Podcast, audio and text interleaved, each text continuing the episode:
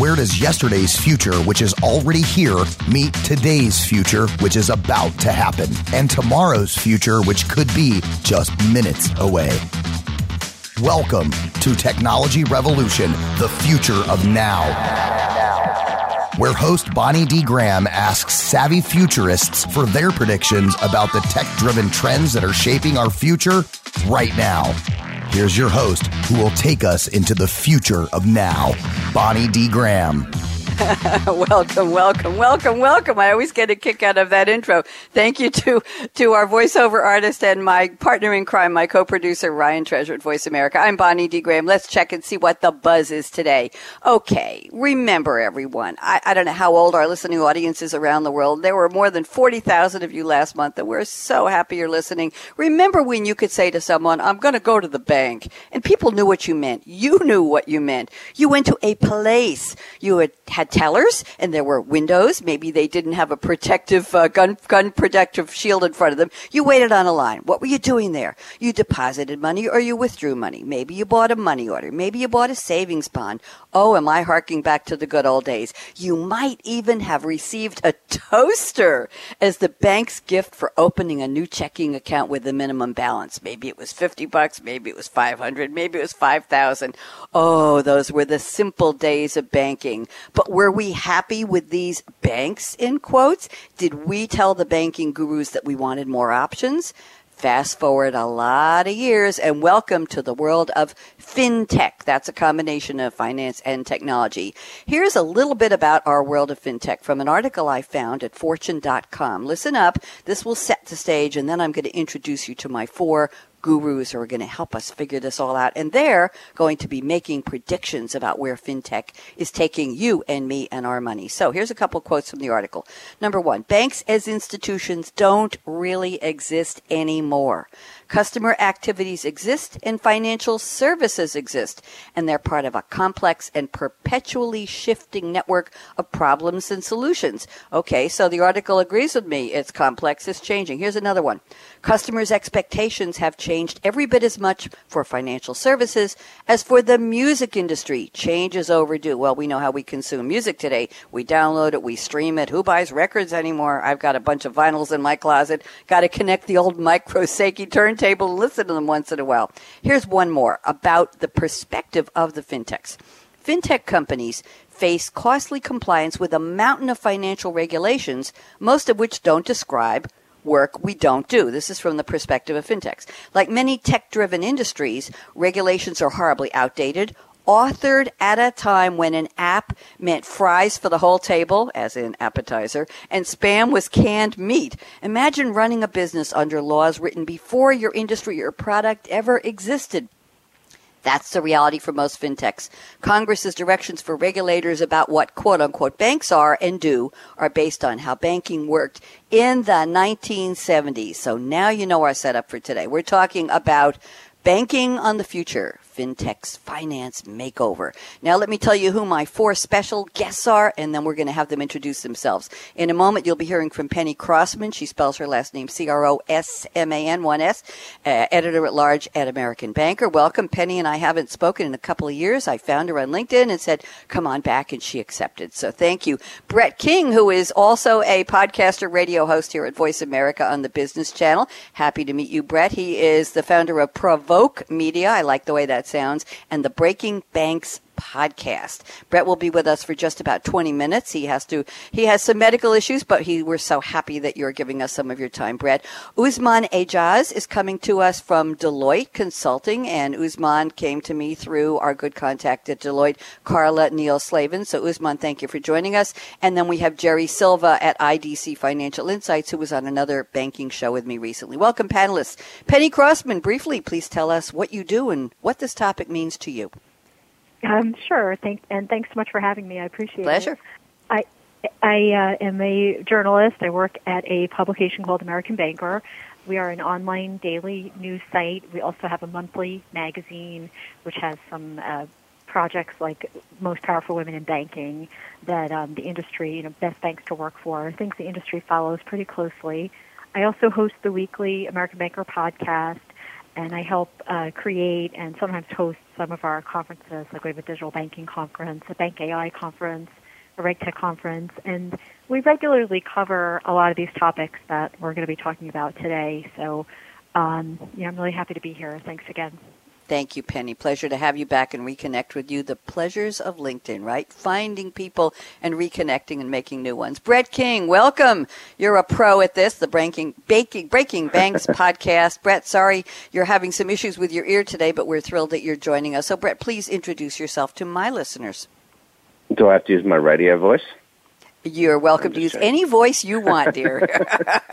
well, actually, you know, Penny is also a regular on my podcast radio show, so uh, it's great for for us to work together. Anytime we work together, it's it's it's productive. Um, but uh, yeah, I run the Breaking Banks radio show. I also run a Challenger Bank, which is um, one of these new banks that are digital only. We started in 2011, called Moven. Um, so we serve a bunch of Americans, uh, a quarter of a million uh, so far. Um, and I run, um, I, I, write on fintech and the banking space. I've written a series of books in the in the space. And, um, uh, my latest book, Bank 4.0, came out in December last year. It's called Banking Everywhere, Never at a Bank. Perfect. I got to get a hold of that book. Very, very interesting. Thank you, Breton, and uh, thank you for joining us. Now, Usman Aijaz at Deloitte. Usman, you and I have never met, so please introduce yourself to me and our listeners. Hi, everyone. Thank you, Bonnie, for having me. Mm-hmm. My name is Usman Aijaz. I work at Deloitte Consulting. Uh, I lead Deloitte Consulting's finance practice, helping companies implement large software systems to manage their sales, operations, and finance. I've been in technology and consulting for over 15 years now, managing, designing, and implementing SAP solutions for Deloitte's largest global clients. And we see a lot of disruption in technology and finance. And I'm, I'm glad to be on your show today to talk about it. Thank you very much. Pleasure to meet you, and thanks for your time. Jerry Silva, refresh everybody. You were on the air with me a couple weeks ago on a different series. Tell everybody what you do, Jerry.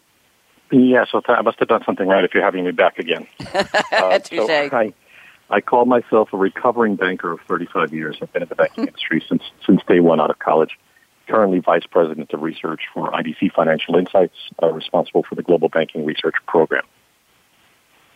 Okay, thank you very much. Yes, you a did reformed, do something right. A reformed banker. A reformed banker. You did do something right. now, here's the part of the show. Brett, but uh, before we get to the predictions, I've asked my guests to each send me a quote from a movie, a book, a song, a famous or not so famous person. So I'm going to ask them to explain what their quote has to do with the topic today. So Penny Crosman, American banker, sent us a quote from Marcus Aurelius's Meditations. If those of you haven't run into Marcus Aurelius at a coffee shop recently, that's because he lived from the year 121 to 180. They counted the other way. He was a Roman emperor and a Stoic philosopher. The last last of the rulers known as the five good emperors. Oh my. Here's the quote Never let the future disturb you. You will meet it, if you have to, with the same weapons of reason which today arm you against the present. Ooh, Penny, there's a hard work in there trying to figure that one out. Talk to me. What does this have to do with, with fintech? Go ahead. well, I, you know, it may be a little bit of a stretch, and I, I realize it's not from a movie or a song. I apologize.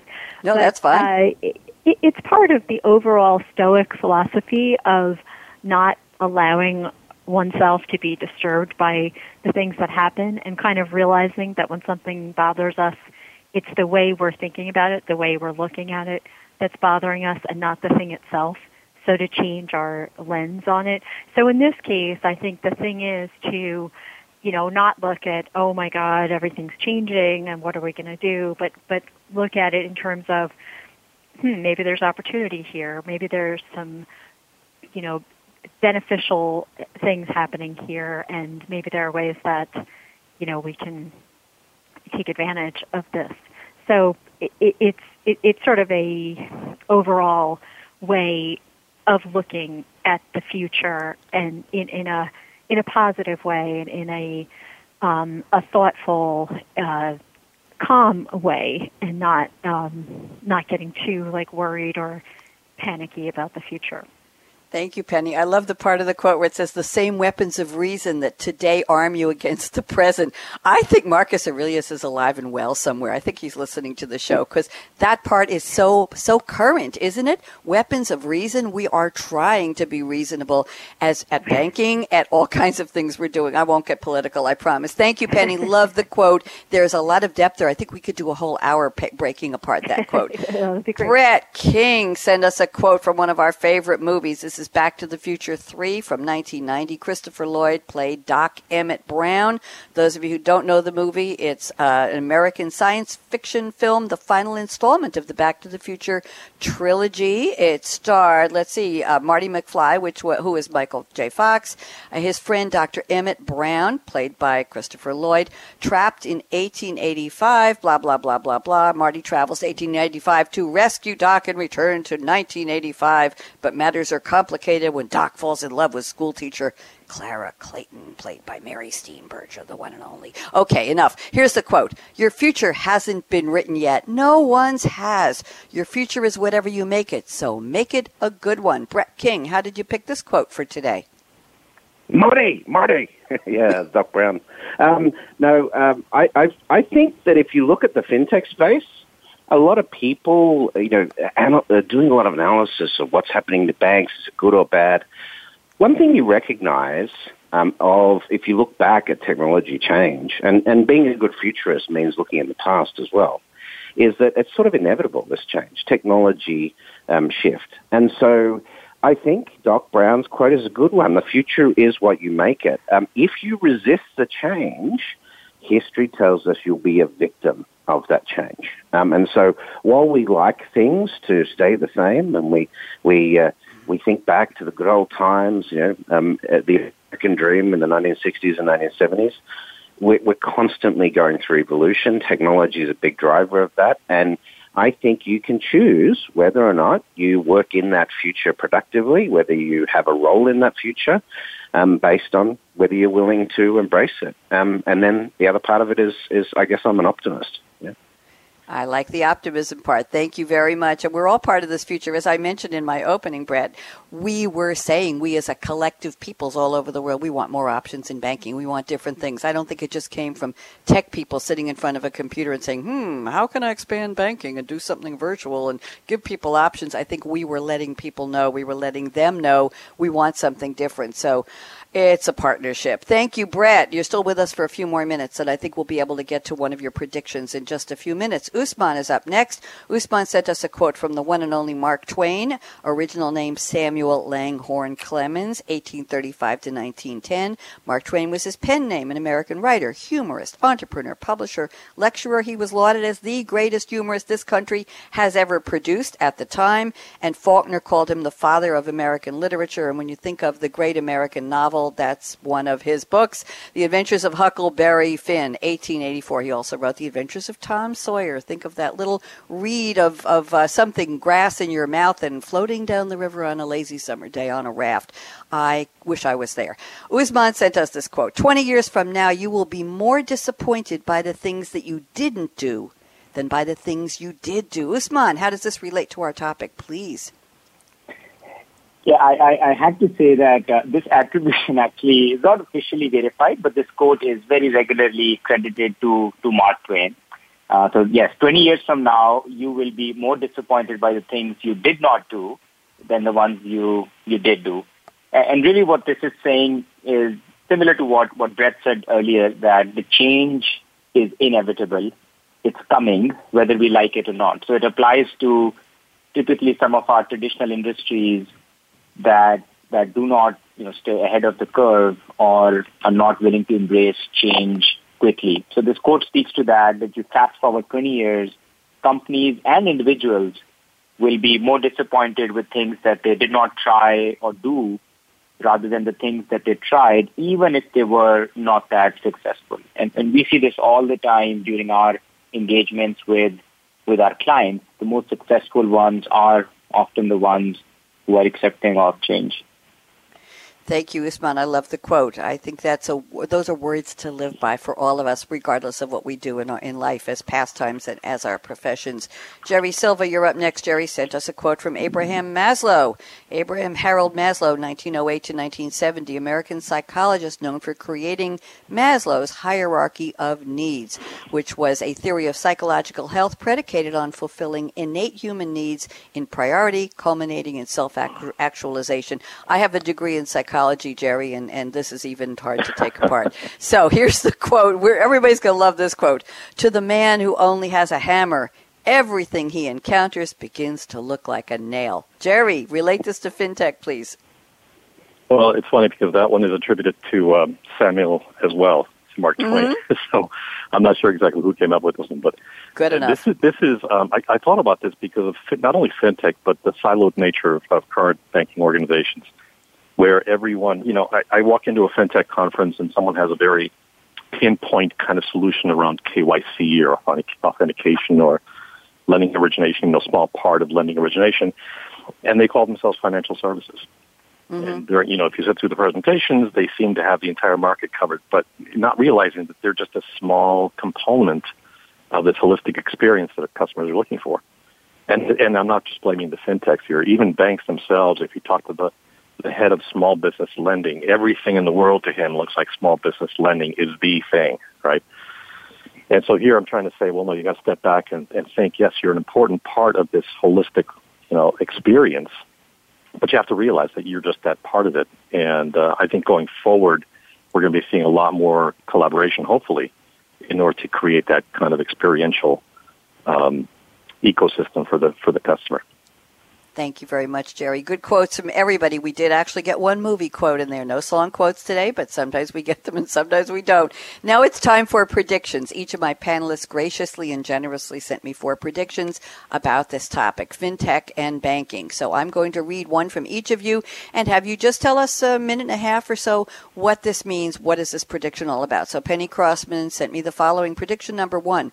Fintech challenger banks will continue to gain traction. Penny, you're up. Thank you. Um, well, as as you heard earlier from Brett King, he's got a fintech mm-hmm. challenger bank called Moven that has been gaining traction. I don't know the latest numbers; he'll probably share, but um, the last I heard, it was at least a quarter million people use it. There's one called Chime that now has five million users, and the CEO hmm. predicts he'll have 25 million users in the next uh, by the end of the next five years. There's another one called MoneyLion that has 4 million users. There's one called Capital that has about 1.5 million users. There are some that uh, were started in the UK or in Europe um, that are coming over here and setting up shop, like Monzo and N26.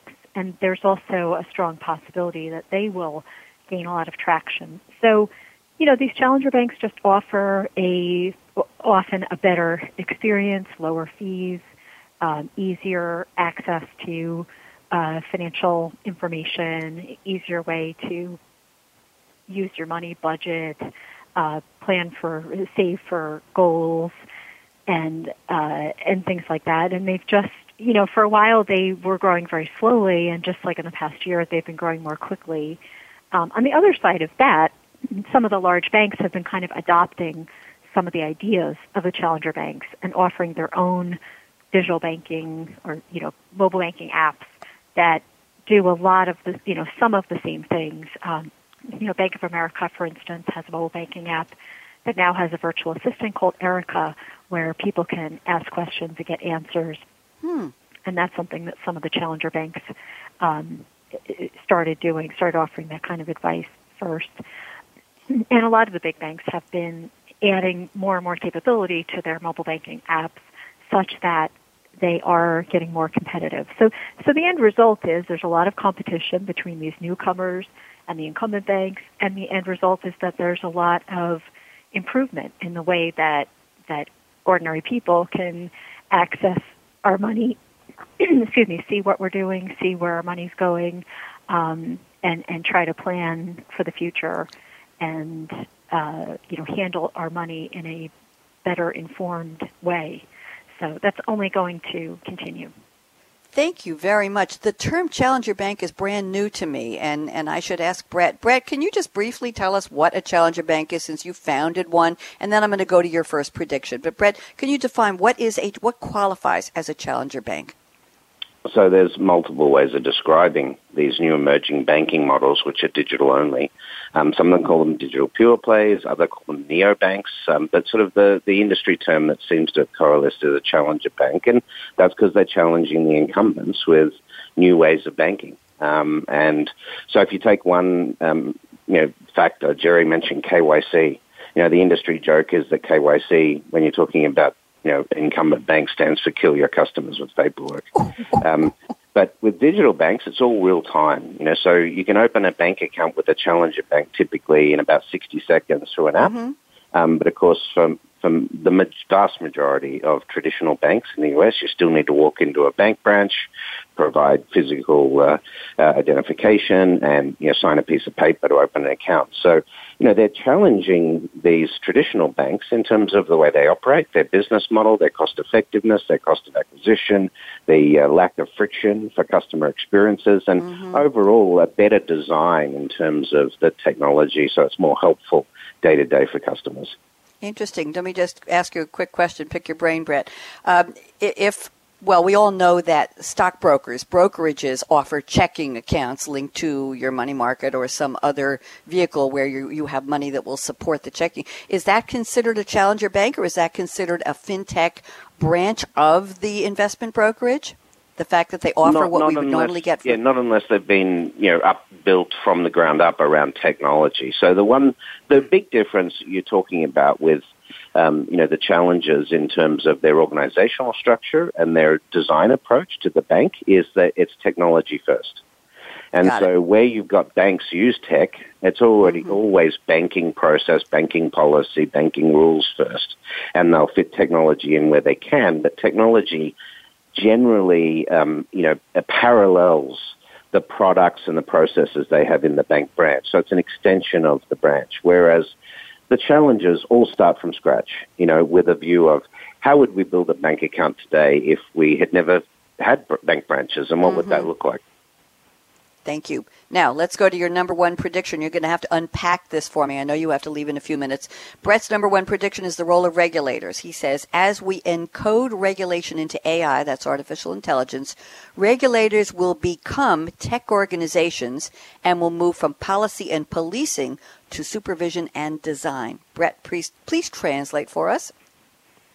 Okay, well, you know, in the U.S., you have over 70 regulators, you know, attached to the banking and payment space.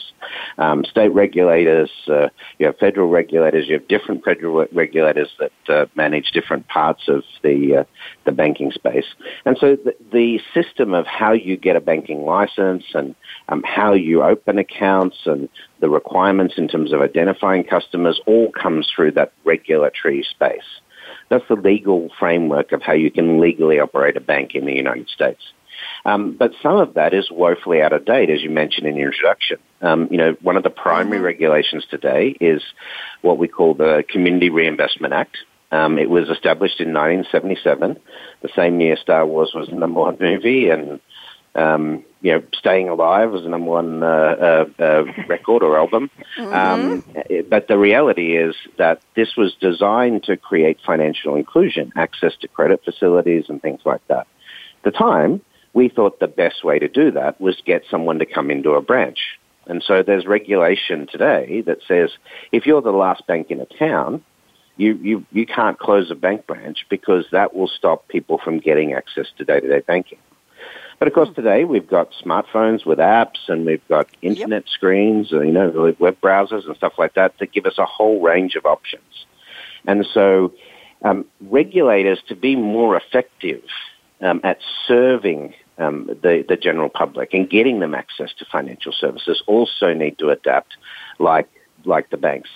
Um, and so, for example, if you look at things like anti-money laundering or identity verification, um, we're seeing in multiple markets now that this is shifting very strongly towards a technology approach using machine learning and artificial intelligence and, um, you know, uh, biometric like facial uh, recognition, for example, in China, um, which is actually far more secure um, for the end consumer using a banking service than the way we do it today with a with a what they call a wet signature in the banking space. So a physical signature on a piece of paper or a PIN number or a password.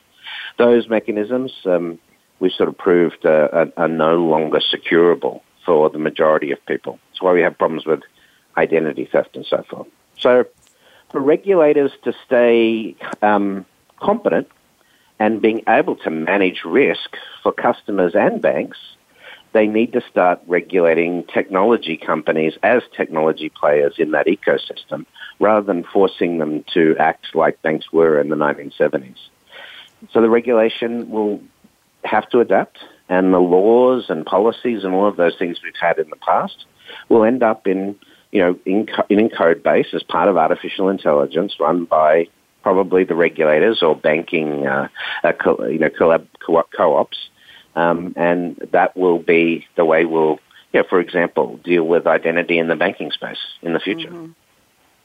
Thank you, Brett. Brett, do you have to leave us? I see here that we're at the halfway mark. Are you uh, yeah, on your way to a, a doctor's I've got to get to the ear, nose, and throat specialist. So I apologize for that because I had, had, you know, we we had scheduled this some time ago. But uh, thanks for the opportunity to be on the show, and uh, for your listeners listening to the show, if they want to learn more about fintech, they can check out Breaking Banks on Voice America Business Channel also.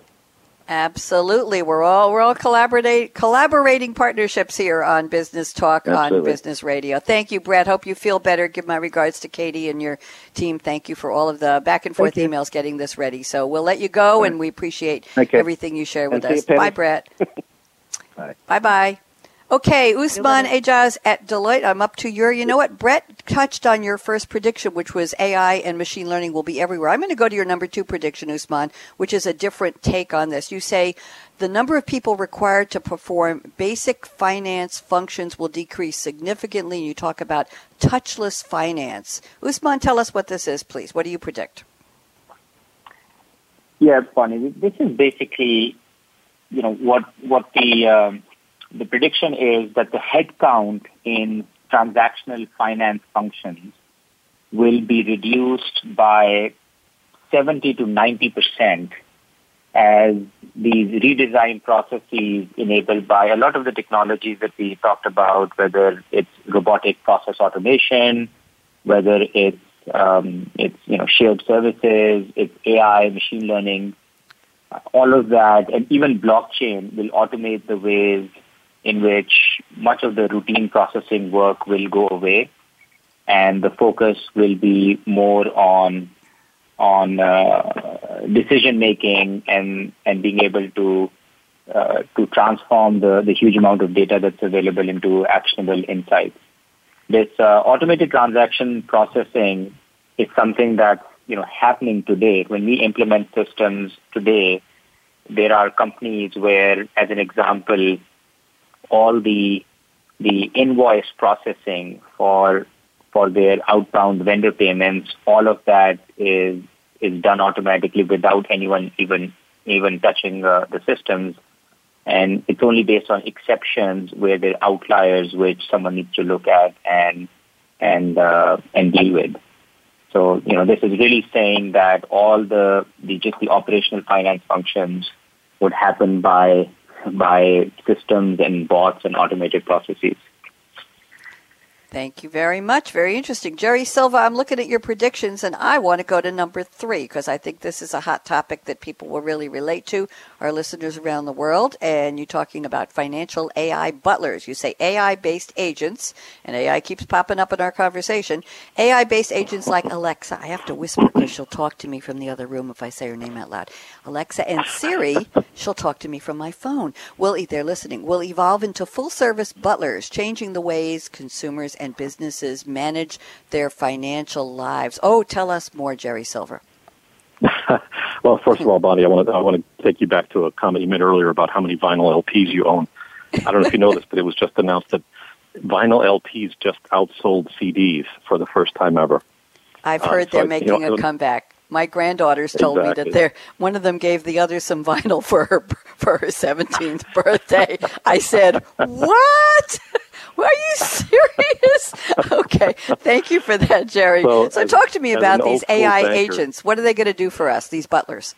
So yeah, so this this started with a, a demonstration I saw from a technology vendor. I thought it was it was one of those things where it had a big cool factor. Um, you know, mm-hmm. I'm, I'm I, again, I'm kind of like the reins that pull back and say, okay, hold on, let's look at the whole thing first.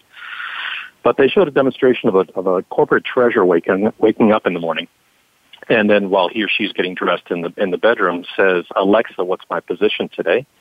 and Alexa goes out to their institution, gathers up all their account information, and comes back and says, "You're you're doing well, except this one account will be in the red by noon." And these are the three options we can do to kind of you know prevent that from happening. And the treasurer thinks about it and says, "Okay, let's move money from this account to this amount uh, to mm-hmm. this account, move this amount of money." And then Alexa goes away, commits the transaction, and comes back and says, "Okay, you're all set for the day."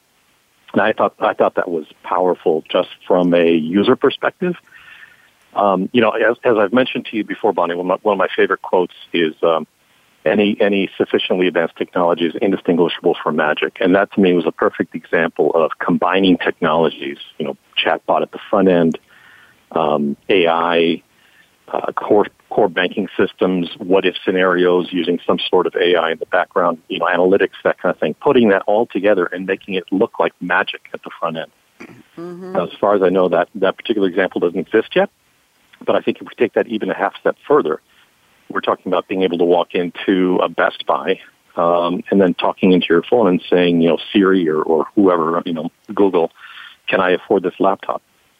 And then the, wow. the agent goes off and says, well, you can, but that'll put you short in terms of cash flow, or you can, but, and then even more importantly, more powerfully, um, why don't you wait? You know, and I know J.P. Morgan Chase kind of got in trouble for doing this. Why don't you wait until next month when, when you're better off affording it? Or if you move money from your kid's college fund, you'll be able to afford it. You know, those kinds of things. So it's about making that experience seamless and almost magic-like for the consumer or the small business or the corporate treasurer. And that that's, takes a lot of technology in the background to make it look like magic in the front. But I think that's where we're headed. I'm I'm laughing and, and smiling and crying at the same time, Jerry. I'm thinking of if you took it out of the Best Buy context and put it into a supermarket, and you're standing there saying, "Can I afford the organic bananas versus the plain the plain out of the dirt bananas? Can I afford the difference between forty nine cents a pound and a dollar eighty nine exactly. Exactly. I'm, or, I'm or, sorry, know, I, I had to say that. Penny Crosman, we're going back around the table. Another prediction, Penny, uh, right on the heels of what Jerry just talked about. I'd like to go to your prediction number three dashboards. You say consumers will eventually get dashboards through which they or we can easily see all of our finances in one place. Is this a dream? Is this what we really want? And what do you think, Penny? How far off is this? Talk to me. Yeah, I think it's related to what Jerry was saying. Yeah. But uh, in this case, I'm not talking about that that chatbot or voice interaction mm-hmm. uh, that Jerry was talking about, but more um, on an app or on a website being able to see everything that you have, no matter where it is, and in real time, and being able to make changes and and uh, make good decisions based on having all that information in one place.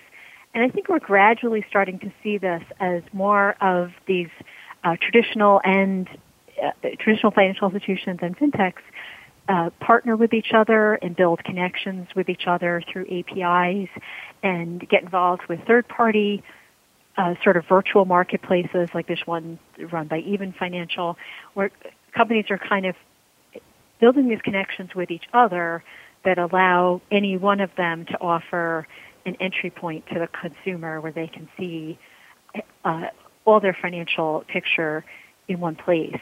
Um, in the case of what Even Financial is doing, they are building all these bridges between different companies. Like, for instance, they have uh, Goldman Sachs and uh, they have SoFi and American Express, three pretty large financial institutions. SoFi is a, a um, refinancer of student loans, but they also mm-hmm. offer other financial services too.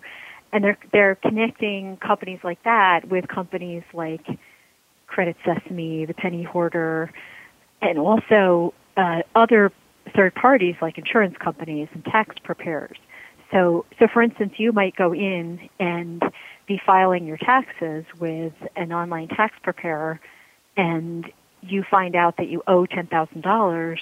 Well, you might get a pop-up window that shows you offers from uh, several different lenders that you already qualify for because your information has been shared and these companies are, are connected with each other such that um, that kind of instant uh, offer and opportunity can be presented to you. I mean, that's another version of this dashboard idea where um, there's just sort of this connective tissue between different providers of, of financial products, if that makes sense. I, I think it would be wonderful, Penny. I would like to know because I'll just leave this loosely on the table, kids. When you get to be a certain age and you've been through many jobs in different areas and you have retirement accounts here and there, you've moved from state to state. Of course, I'm not talking about myself. and and one day your your kids say to you, "Where's all the money?" And you say, "Well, there's a little bit here and there's a little bit there and there's account here and there's this this annuity here and there's this retirement fund there." And then you have to start taking distributions a little bit out of this and a little bit of that, and the tax implications, and all of a sudden you're saying, Where am I? Where is my money? I think it would be almost a dream come true, Penny, to be able to see the bigger picture. We'll have to all give permission for that, won't we, Penny? There'll be a lot of permission based uh, and and introducing the institutions to each other, or at least technically behind the scenes digitally. That I give you permission to share this with my dashboard. Is that how it would work? Exactly. Yeah, exactly. And there there are a lot of financial companies that are working together on standards for that. Like there's an, mm-hmm. uh, there's a standard called OAuth that lets the it gives the consumer an opportunity to give consent to understand what data is going to be shared with another provider and and limit or say yes or no and limit exactly what they share. So that's a big part of it. And, and a lot of it, you know, still has to be built. A lot of these partnerships still have to be built. A lot of these agreements still have to be built. But I do think that's the direction we're going. I like it. I like it a lot. If I, if I, as my grandmother used to say, you should live so long. We'll leave that one alone. you all know. Usman, I'm looking at your number three prediction, uh, and the word trust comes to mind. And we're talking with Penny about who, whom do you trust in giving your information to whom and, and the regulations and the permissions. And so your number three relates to blockchain. You say the use of blockchain to establish trust between multiple entities will find several more use cases. So let's relate relate that to our money and fintech. Usman, please. Yes. So blockchain, I, I, I think, is, is, is a technology where when there there are multiple parties involved in a system and transacting with each other, and there may be a certain lack of trust. Uh, that's where this technology comes in and establishes a network where the transaction between those two parties is on on this network that cannot be changed or altered and everyone has transparency to what's happening in the network. And the most common use case we see in, in the financial industry is uh, obviously the, the digital currency, which, which, uh, you know, which became very uh, prominent and, and very public in, in the recent days, the cryptocurrency. And that's where money is exchanging, is getting exchanged between two parties, whether individuals or uh, on institutions and, and, and, and people through this blockchain network, and there is no intermediary in between. There is no big bank. There's no exchange in between. The only exchange mm-hmm. is this public blockchain network, and I think I think this is you know obviously going to fundamentally change and is changing the whole uh, financial industry. And there's several other use cases of blockchain beyond beyond fintech as well. But but for the purpose of today's discussion, I think cryptocurrency is the, the most obvious one. Thank you very much. Yeah, we didn't even get into that. Thank you so much. Jerry Silva, I'm looking at another one of your predictions. This, uh, I think this ties in nicely with something Penny just talked about and, and Usman. And if Brett were here, he would agree with this. You talk about financing consumers' lives. Let me read this because there's a key word in here, Jerry, I want you to talk about. You say the next disruption in banking will not come from technology but from the melding of financial services into the fabric of customers' lives. The future of industries will be based on partnerships and ecosystems of value. But here's what I want you to talk about. The bank's brand will be as powerful as its capabilities. Jerry, what are we talking about? Which bank, what brand? What does this have to do with fabric of our lives? So, so this is really all of them, Bonnie. At IDC, we've just started this uh, initiative uh, called the Future of, and we actually, mm. one of our categories is the future of industries. So we're not looking at, you know, how banking is going to be uh, evolving or how retail is going to evolve, but really what is, what do industries, how do they get together in ecosystems to, again, holistically serve, as I mentioned before, the consumer's needs. And I'll tell you one interesting thought experiment that we kind of walked through um, in, in our one of our first meetings was called the street. And so if you look at a consumer's experience when they, you know, visit an urban center, let's say, you know, they drive in, so they've got a car of some sort. It may not be a car they own. It may be a ride share. It could mm-hmm. be a, a rental car or a, a gig kind of uh, experience. And then they have to actually, park, or they could be coming in by train or something like that. They come in and they park someplace. So there's a meter, there's a parking lot, there's some, you know, there's some financial transaction that has to take place there. And then, you know, clearly they're going to retail shops, they're going to restaurants, and they're having, you know, everything they touch, essentially, almost everything they touch has some financial implication in the background, mm-hmm. as well as retail, as well as supply chain, as well as, you know, smart city infrastructure. And so, you know, we're asking ourselves, what does that look like going forward? How do we leverage a technology like OpenAPI, microservices in the cloud to bring those individual industries together and work as, as experience, as an experiential ecosystem? And so in, if that's the case, then if you're a bank, you start to wonder, well, how, you know, how do, am I going to lose touch with my customer? Am I, am I going to lose that face, that first contact? Mm-hmm. Um, and, and I think that's actually going, that's absolutely going to happen but I think the brand is going to survive.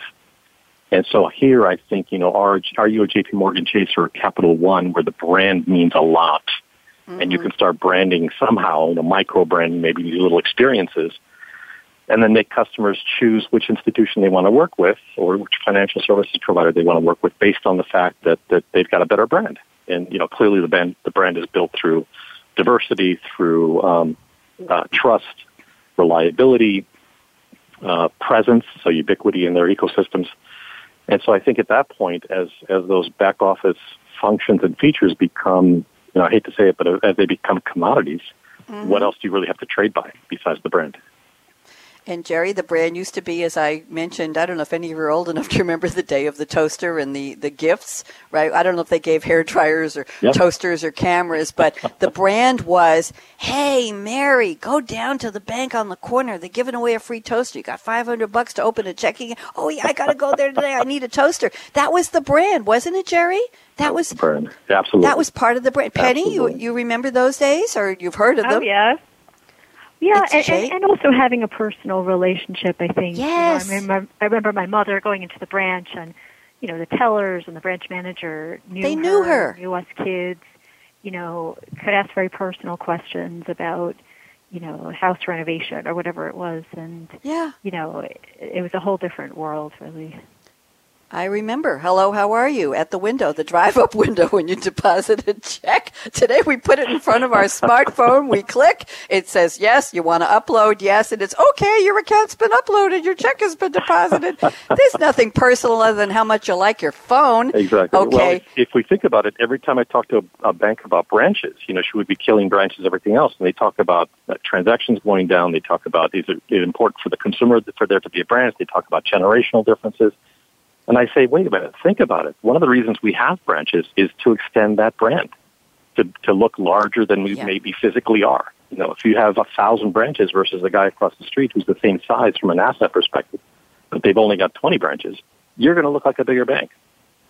Absolutely. Interesting in branding. Uh, I recently moved some money out of a brokerage into Capital One because of the mobility.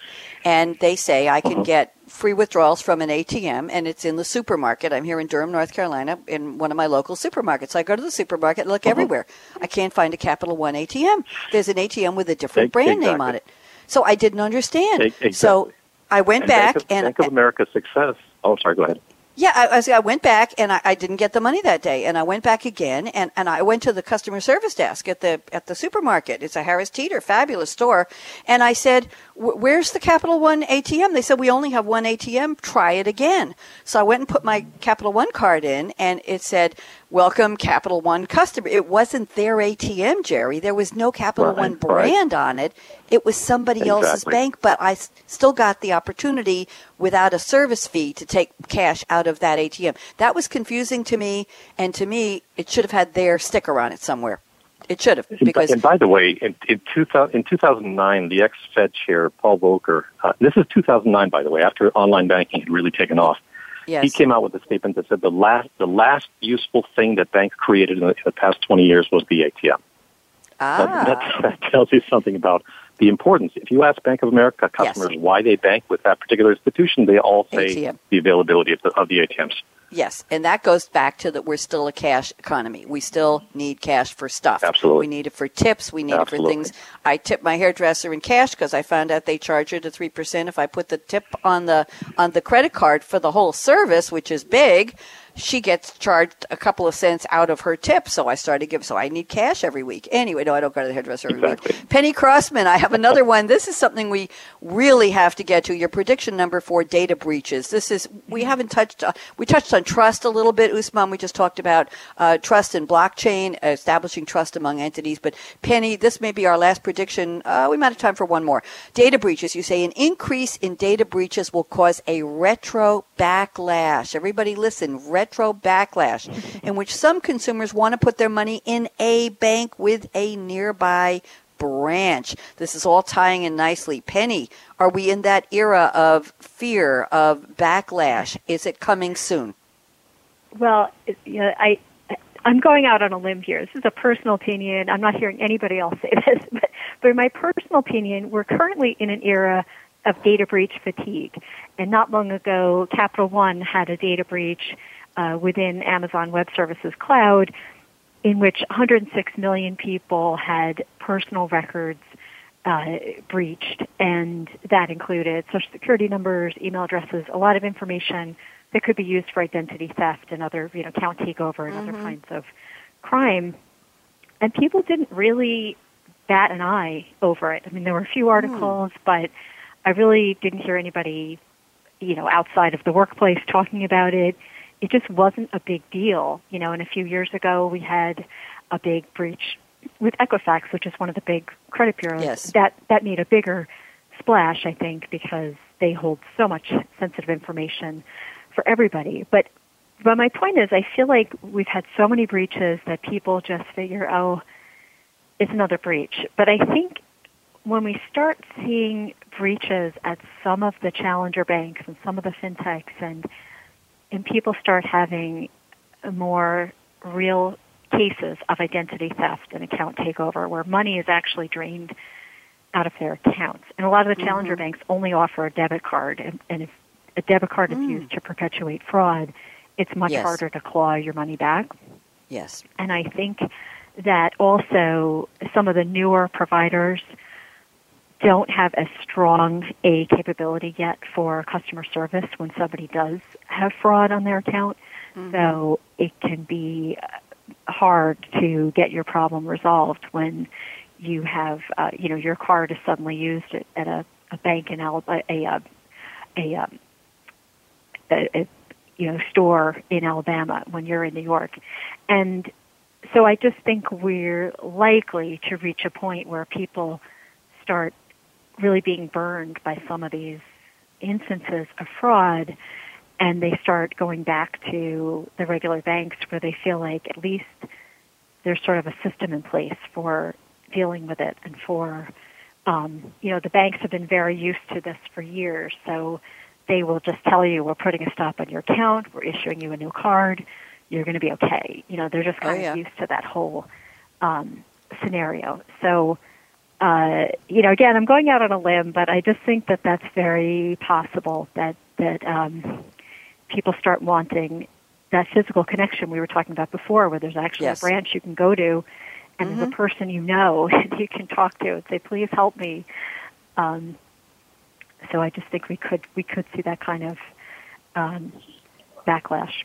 Interesting. We had to have that. We had to talk about that, Penny. That was very important, and I'm glad you went out on the limb on here on my show, Technology Revolution, because that's what we're talking about. That's what we want to know. So thank you for that, Usman. I'm looking at your predictions here. I want to go back to. Uh, I think we're focusing on the consumer now, so I want to stay away from your big data one, but I would like to go back to your one about artificial intelligence and machine learning will be everywhere. Could you just briefly expand that for us, and then we'll get one more from Jerry, and then we're going to wrap it up. So, Usman, give me a little bit about AI and ML, please. Sure.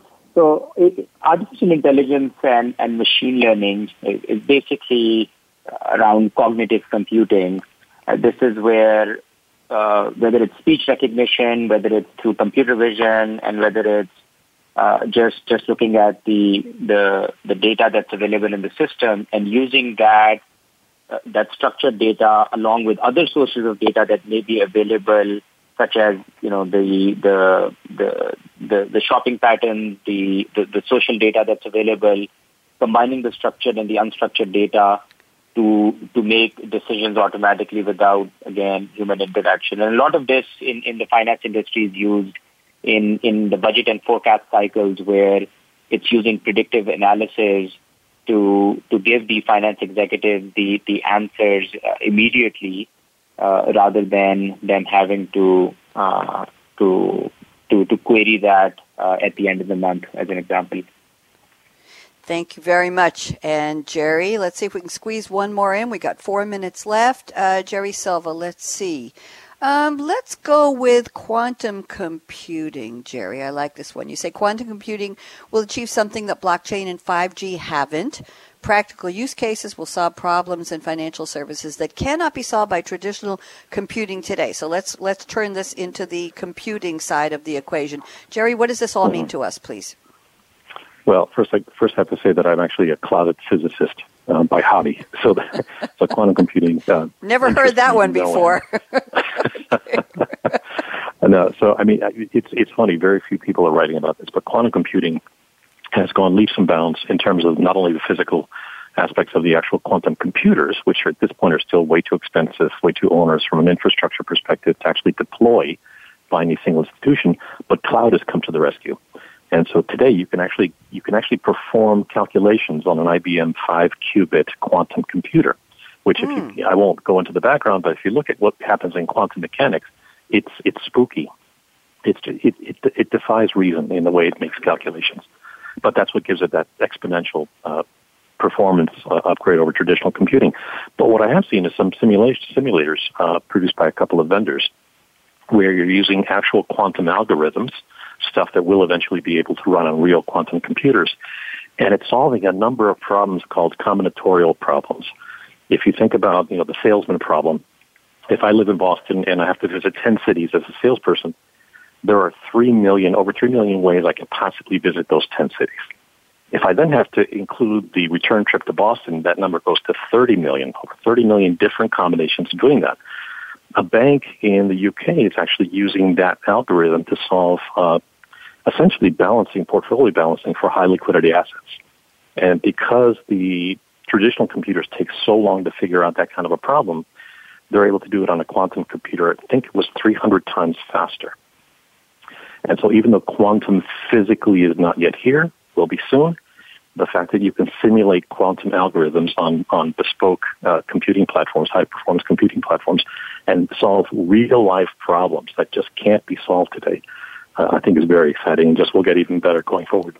It is exciting. Thank you very much. I have two minutes left. I'm going to do a quick question, a lightning round question around the panel. We still have Penny Crosman with us and Usman Aijaz and Jerry Silva. So uh, for all of you, quick question. We didn't prepare this. We didn't plan for it. So just put on your thinking cap. We've had the crystal ball viewpoint for the whole show. So the question is, will we find a new word for the word bank between now and 2025 because bank still means I go to a bank. Now we're talking fintech. We're talking all kinds of tech, digital, neobanks, challenger banks. Will we come up with a new word? Will it be maybe the penny? Penny, I'm borrowing your first name because a penny served as a penny earned. Somebody used that Benjamin Franklin quote on the radio show with me yesterday. So Penny, what will we be calling banks or will it still be banking banks by 2025? Penny, then Usman, then Jerry, and then I'm going to wrap up. We got a minute and a half. Go ahead, Penny, fast. Uh, that's a hard question. Maybe financial partner or money manager. Okay. Usman, you got one word or two words for banks for 2025? I think I just stay with bank. I think that that code word will not change. Okay, Jerry, new word or not? No, banking is like a is like a hot air balloon, not a jet plane. So it it'll take a while. Not by 2025, it'll still be a bank.